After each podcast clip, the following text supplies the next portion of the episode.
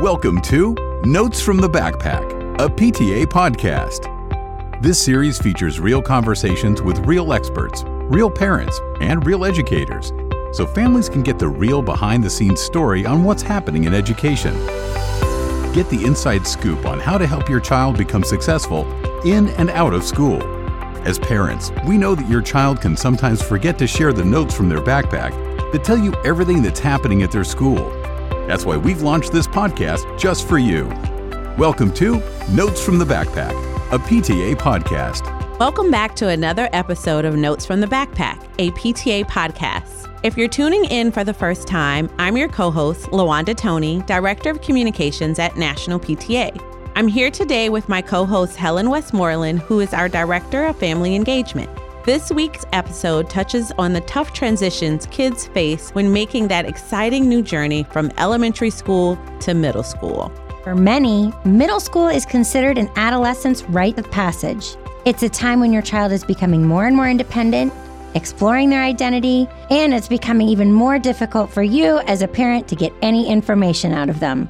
How are you supposed to stay involved in your middle schooler's education? I know you have a little one at home, and my son is just entering elementary school. But I have to tell you, I'm already nervous about middle school. I am so not ready for that transition, and I'm sure many of our listeners can relate. I agree, Lawanda. And let me set the stage. You're a parent, and your kid is heading off to middle school. They're terrified. You're terrified. The thought of making sure your child is not only ready for middle school, but they're also prepared for all the social changes that come with it leaves a lot of parents worried. Think about it. Homework is increasing, the school environment is changing, and new friendships and sometimes romantic relationships are just starting. How can families prepare themselves and their child for middle school success? We've brought in Phyllis Fagell, a school counselor and author of the book Middle School Matters, to help parents prepare for this exciting but overwhelming transition. Phyllis is currently the school counselor at Sheridan School in Washington, D.C., and has worked with K 12 students in both public and private schools. She's a mother of three, a licensed clinical professional counselor, and a journalist with a regular column in the Washington Post. Phyllis has also recently published a new book entitled Middle School Matters The 10 Key Skills Kids Need to Thrive in Middle School and Beyond, and How Parents Can Help. Thanks for joining us today. Thanks for having me. It's my favorite topic. well, so tell us why that is. What got you really interested in these middle school years? I think it was the combination of starting in a middle school as a counselor at the exact same time that my oldest started middle school. I was living the middle school dream at home and at work. And I just suddenly became aware of what my own kids were going through in a very different way, and also understanding what my students were going through, and realizing that there was so much more we could do to ease the journey for kids as they go through middle school, and that there was so much that parents weren't necessarily hearing from their kids who become a little bit more withdrawn, a little bit more quiet typically in middle school. So I felt like I had this opportunity to be a spokesperson for a tween. It's one of my favorite breeds of people because they are so curious and enthusiastic and inquisitive. And I think they have an undeserved bad reputation for seeking drama and being mean. And I don't see them that way at all. They are trying that behavior on for sure, but they really are just joyful and fun to work with. Well, you have got a great perspective on middle school. What motivated you to write your new book, Middle School Matters? So I have a different lens on the phase, I think, than most people because I am working with kids in both the private setting and the school setting. And I'm also writing about childhood development for a variety of publications. So I'm looking at research studies and I'm looking at what's evidence based and then also taking that back and trying to give those studies some practicality and come up with ways that I can help parents in very concrete, practical ways that they can use right on the spot without having to reinvent the wheel or come up with something on their own. It felt to me like everybody was taking a stab in the dark a little bit or trying things and trying to be creative and really doing the best they could when there was a lot of research out there that would help them make their job easier. Why is there a bad rap when it comes to middle school and kids? A lot of us don't have the best memories of the phase. I think that's part of it. I don't think most people look back on middle school and say, you know, those were the happy years. If only I could relive 12, 13, and 14. So we are bringing all of that to the table. And we experienced that at the same time as we went through puberty and at the same time as we had no life experience and no perspective.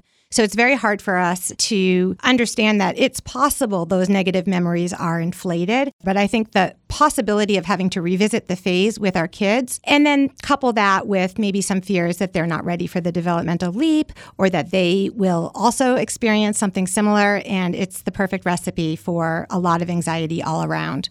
That makes total sense because I'm just flashing back to middle school, and yeah, I don't want to do that again. I've actually, now that you say that, I don't know if I've ever met someone who was like, when I was a middle schooler, that was great.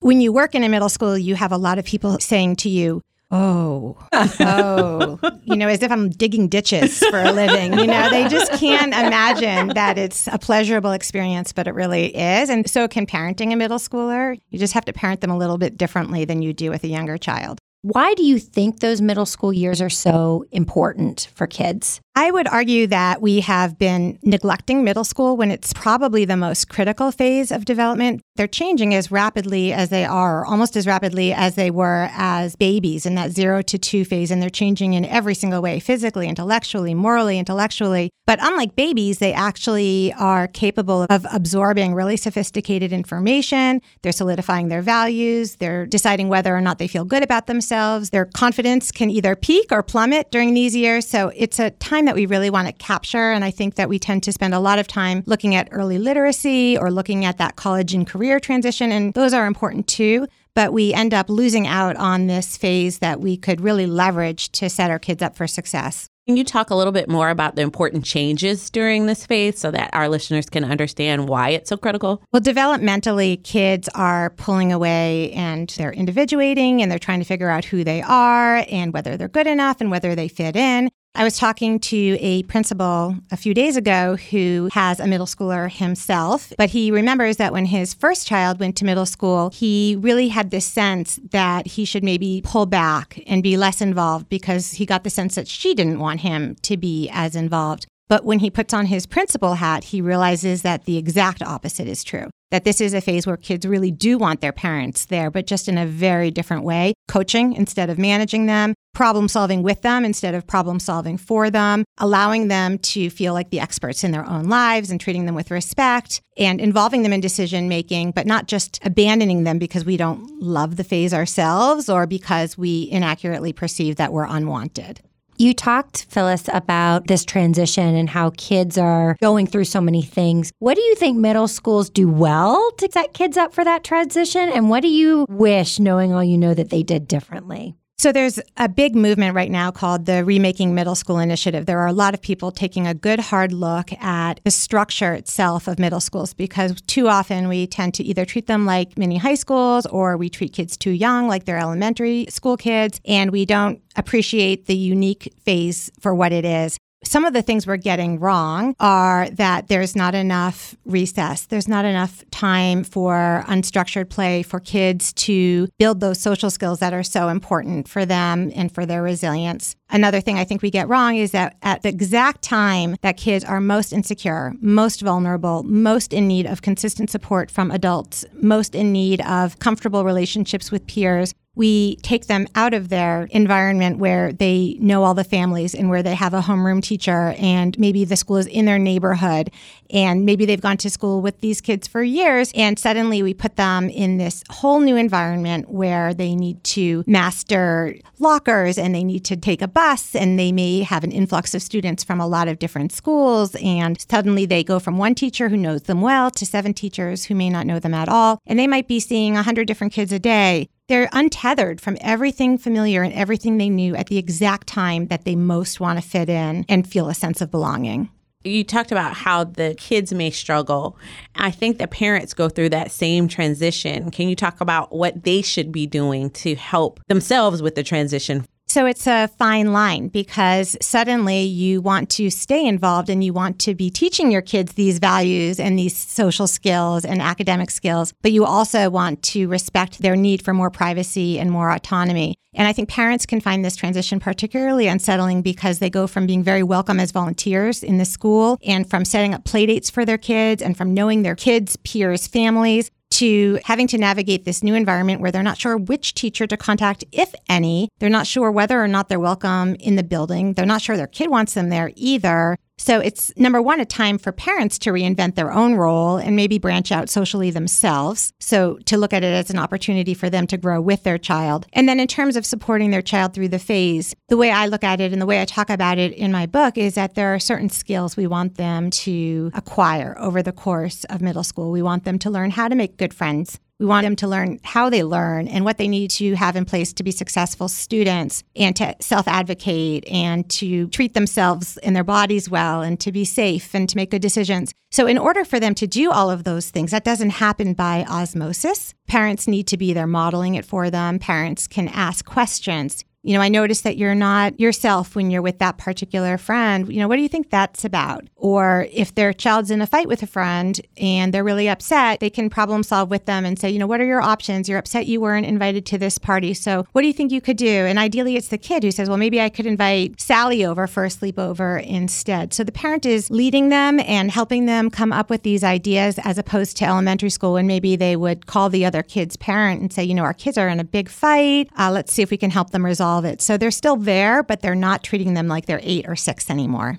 Could you talk a little bit more about these peer and friendships in middle school? Because I think, even thinking of my own experience, but also what we hear from parents, where they take on a lot of that anxiety of there's a child in my friend's peer group who's a bad influence or bullying or doing something like that. How do you sort of advise parents to handle their own anxiety and role in those situations? So, if as a parent you don't like who your kids are friends with, the temptation is to just flat out tell them, you know, I don't want you to hang out with Carl because every time you're with Carl, you end up cutting class or you get sent to the principal's office. He doesn't reflect well on you. But if you do that, you're going to end up in a game of tug of war. And you really don't want to give your child who is already trying to establish autonomy anything to rebel against you need to be a little clever about how you approach those conversations. And instead, you can make observations. You can note that some other friend maybe was really thoughtful when they called when they knew that they were out sick. You can point out that perhaps your child looks like they're trying really hard and doesn't look comfortable when they're with that particular child. But if you put out an edict or you forbid a relationship, you're really not going to get the desired result that is what's really challenging because as parents, we have that perspective. We know who's a bad influence or we know who doesn't reflect well on our child. And we just want to jump in there and make their world perfect and fix it for them. And it can take such an incredibly long time for kids to realize that they're sacrificing themselves recognizing that this is part of the challenge of middle school. This is the growth edge that they need to develop because their friendships in middle school are shifting constantly. They might be shifting in two week intervals. The statistic that has always stuck out for me is that only 1% of a child's friends in seventh grade is still their friend in 12th grade. If you think about it that way, it'll sort itself out. it sorts itself out, and they're experimenting and they're learning through experimenting. And if we deprive them of the opportunity to learn what makes a good friend and who makes them feel good and who makes them feel bad, then we might do them a service in the short run. But in the long run, what we really want is for them to recognize what is and isn't a healthy relationship because this will also carry over to romantic relationships much later on. I think that's such great advice to help parents ask questions and not force feed them. Make them feel like they are making the decision, even though you're kind of helping along the way, but you're not pushing your opinion on them. I think that's super important. So I'm going to definitely log that in my brain. and also, if your child is genuinely struggling, parents can also fan the flames on emerging friendships and they can look for some support in the school setting. So if your child plays rec soccer and they're having trouble making friends, friend, you could invite them to bring a friend to ice cream after a practice. Or if your child lacks social skills but might do okay with an activity like bowling, you could make that happen or arrange a potluck with some other families that have kids the same age. You do want them practicing social skills. You do want them to have at least a friend or two that they can rely on. And if that's not the case, you want to be looking at why that's not the case, talking to their teachers, talking to their coaches, and trying to get a sense of what might be getting in their way and giving them an assist. Can we talk a little bit about social media in middle school? I know that during this time frame, a lot of kids are getting devices or have had devices, but now they can bring them to school. They have phones and they're starting to try to be on different platforms and things. Can you talk a little bit about that? So I like to think about social media almost as being folded into wherever it shows up organically in a kid's life because it is a real challenge in so many different arenas. So if they're doing homework and they're toggling between homework and texting or homework and Snapchat, then they're probably not doing anything efficiently. Maybe they're also staying up too late and that's impacting their sleep, which will impact their mental health because we might not know exactly how social media is impacting kids, but we do know that lack of sleep can lead to depression and anxiety. So you want to be looking at those external factors. And in middle school, kids need a lot of support around social media. This is not the time to take a big step back. They need to have you spot checking at minimum their posts and talking to them about what an appropriate and inappropriate comment is and using any mistakes as teachable moments and setting them up for success by not having screens in their bedroom at all. They should probably put them away at a certain time. There should be some limits. I again believe in generating rules with kids. I think you get more buy in and you also treat them as more mature and they're more likely to comply with those rules. But I've heard of people doing all kinds of creative things like putting the cell phone in a sealed envelope while they study or asking their child what they think would be an appropriate amount of time to spend. And often the kid will be stricter than the parent. But on the social front, which is as a school counselor, where a lot of my work comes in with social media, there is so much room room for misinterpretation, for missed social cues, for misunderstandings, for FOMO, for feeling inadequate because you're looking at other people's perfect lives. I mean, we as adults know that it can be hard to look at social media too often and it can take a toll on our self esteem all of the studies show that it's doing exactly the same thing for kids. Even boys are really struggling with body image the more time they spend online looking at other people's social media feeds. So it's not good for kids to spend too much time lurking online and looking at what other people are doing as opposed to just living their life. And they're not developing the social skills, those face to face social skills. So everything has to be in moderation. And if they are spending too much time online, I'd want to know why. Are they depressed? Are they finding similarly impaired kids online? Are they looking to interact with people who are willing to talk to them because they don't have friends at school. And then you want to be solving whatever that underlying problem is. But overall, social media is this energy suck, really, because they are spending all day socializing at school and then they don't get a break because they go home and it's more of the same. So just recognizing it's exhausting enough being a middle schooler, layer on social media, and they are just completely depleted from the energy of having to interact with people. So the greater gift I think we can give our kids is enforcing some time off. In my own experience as a parent, when I do that for my own children, they have been grateful to this day, my now 18 year old thanks me for not allowing him to be on social media in middle school. As a self proclaimed introvert, I can appreciate that advice for all ages. One of the other things that comes up in social media, but in middle school in general, is it can be the start of this. I don't know how to say it. It's for like Lord of the Flies, right? It's when kids are starting to say, like, who's in charge and who can I control? And I think for many parents, the first really scary experience, either that their child might be bullying another kid or being bullied by one or more groups of kids. What advice do you have for parents about just how they get a handle on that situation?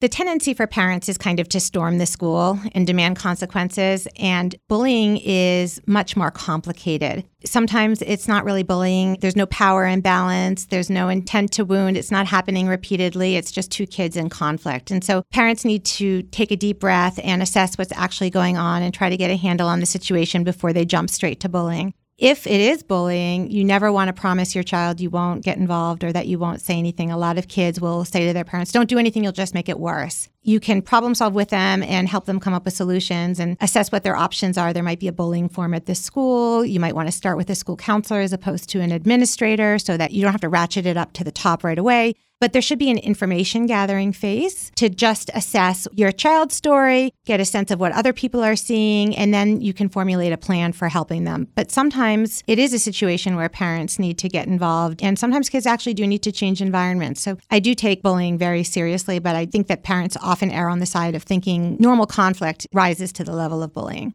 In your book, you talk about the 10 key skills. Can you kind of give us a high level on what the 10 key skills are? So they run the gamut from things that have to do with their moral and ethical development to their learning and understanding themselves as a learner and setting reasonable expectations and addressing things like perfectionism to making good friend choices to self advocating. I think self advocating is one of the most important skills that kids can learn in middle school because as parents, we're pulling back. And if we're pulling back, they need to step up to the plate to make sure their needs are getting met. And so as parents, we're scaffolding that for them through middle school, but working toward independence. So if we do it for them the whole time, they're not going to get to the point where they can do it on their own. And then I think that middle school is a really important time to work on risk taking, healthy risk taking, because when you're at an age where you're so sure that you're being judged and watched by everybody, you know, there's that whole concept of the invisible audience. It's a time when you're least likely to take risks. So if you can figure out a way to empower kids to get outside of their comfort zone, and I talk about a lot of different strategies for doing that, and there's so many opportunities. It could be a social risk we will project onto our kids what we think a risk is versus what they think a risk is. And so we really need to understand what's risky for them and scaffold from there. And then you also want to be empowering them to bounce back from failure. We want to make sure that they know how to come back from a setback and that they have coping strategies and that they're accepting other people. It's, that's one of my other favorite skills to develop during middle school because if you take kids who, again, are all insecure and you tell them that they should embrace everybody's story and that everybody has a history and that everybody is worthy of being treated with dignity and respect, we are conveying to them that that is also true for them.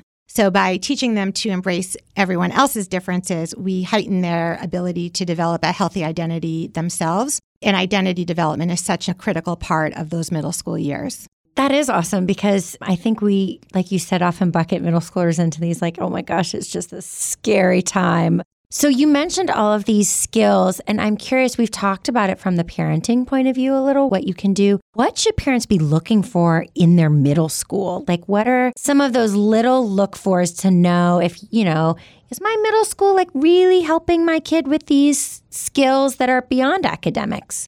So, one of the things that middle schoolers really need, and we talked about this a little bit earlier in terms of the transition from elementary to middle, is they need adults that they can bond with in that middle school setting. And it doesn't matter if it's the security person or the cafeteria manager or their counselor or a favorite teacher or an administrator, but you really want to be asking your child who they're connecting with. And you want to be hearing that they're connecting with somebody, that they have somebody in that building who feels like a safe person that they can go to for advice or for support or to have lunch with in their classroom on a day that nobody seems to be welcoming them in the cafeteria, which can be a really big blow for a seventh grader. You also want to be looking for homeschool communication. I spoke to a principal who told me she called herself relentless with social media because she posts at least 100 pictures a day. The reason she does that is because she wants to give talking points to the parents. She wants them to know what their kids were doing during the day so that they can initiate conversation. Little things like those homeschool communications can also help bolster your own relationship with your child. We said at the top of the episode, but middle school is often the time kids come home and the, what'd you do today? Nothing. How was school? Fine. But the more you can get to actually probe with your questions, the easier to have a conversation. There's two things I would share on that point. One is a friend of mine said that her child would come home. She called it the grunting phase because she would say, How was school? And he would go, Uh.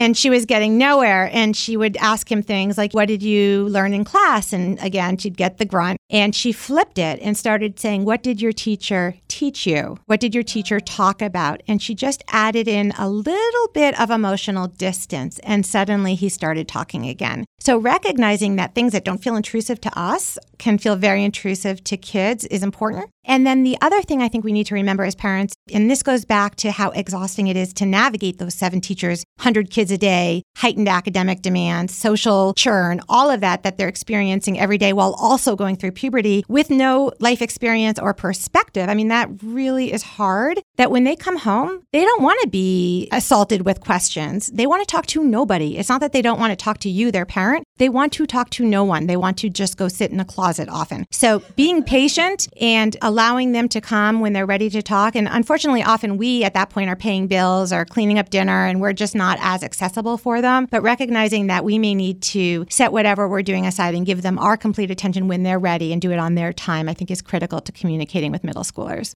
This is such an exciting topic. And I know that we could keep going on and on and on about this. We've talked about a lot What is one thing parents can do to prepare their child for the middle school transition? One thing that I think parents should know is what kids are afraid about and worrying about during the middle school transition. Some of these fears that they have are so easily extinguished because they relate to things that have to do with familiarity, that have to do with feeling competent versus incompetent, like using a combination lock. So parents can extinguish a fear like that simply by teaching them how to use a combination lock ahead of time or taking them to the school and walking them through the schedule or taking advantage of a mock school day that the school offers during the summer. It might be tempting to blow it off and think it's not a big deal. It's a really big deal because kids will transition much more smoothly if they feel a sense of belonging and a sense of comfort in that environment. In elementary school, you can take them to see middle school plays. You can get them accustomed to the building long before they arrive. You can have them meet with their counselor the summer before if they're particularly anxious. You can have them coordinate with a friend they do know to meet outside the cafeteria for the first week so they know they have someone to sit with. But in order to know which interventions you should choose, you have to have a conversation with your kid about what it is that they're worrying about. As parents, we tend to go high level and we're worrying about bullying and gossip, and they're worrying about how am I going to transition when I only have three minutes between classes.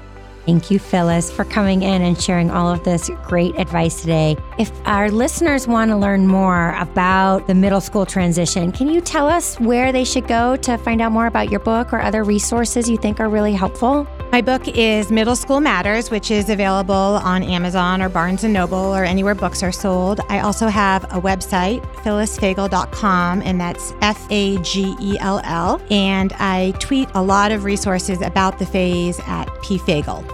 Thank you so much, Phyllis. And thanks to everyone listening in and joining us today. Keep the conversation going by using hashtag backpack notes on social media. And we hope you tune in next time. Thank you for tuning in to Notes from the Backpack, a PTA podcast. Be sure to follow us on social media at National PTA and online at pta.org forward slash backpack notes.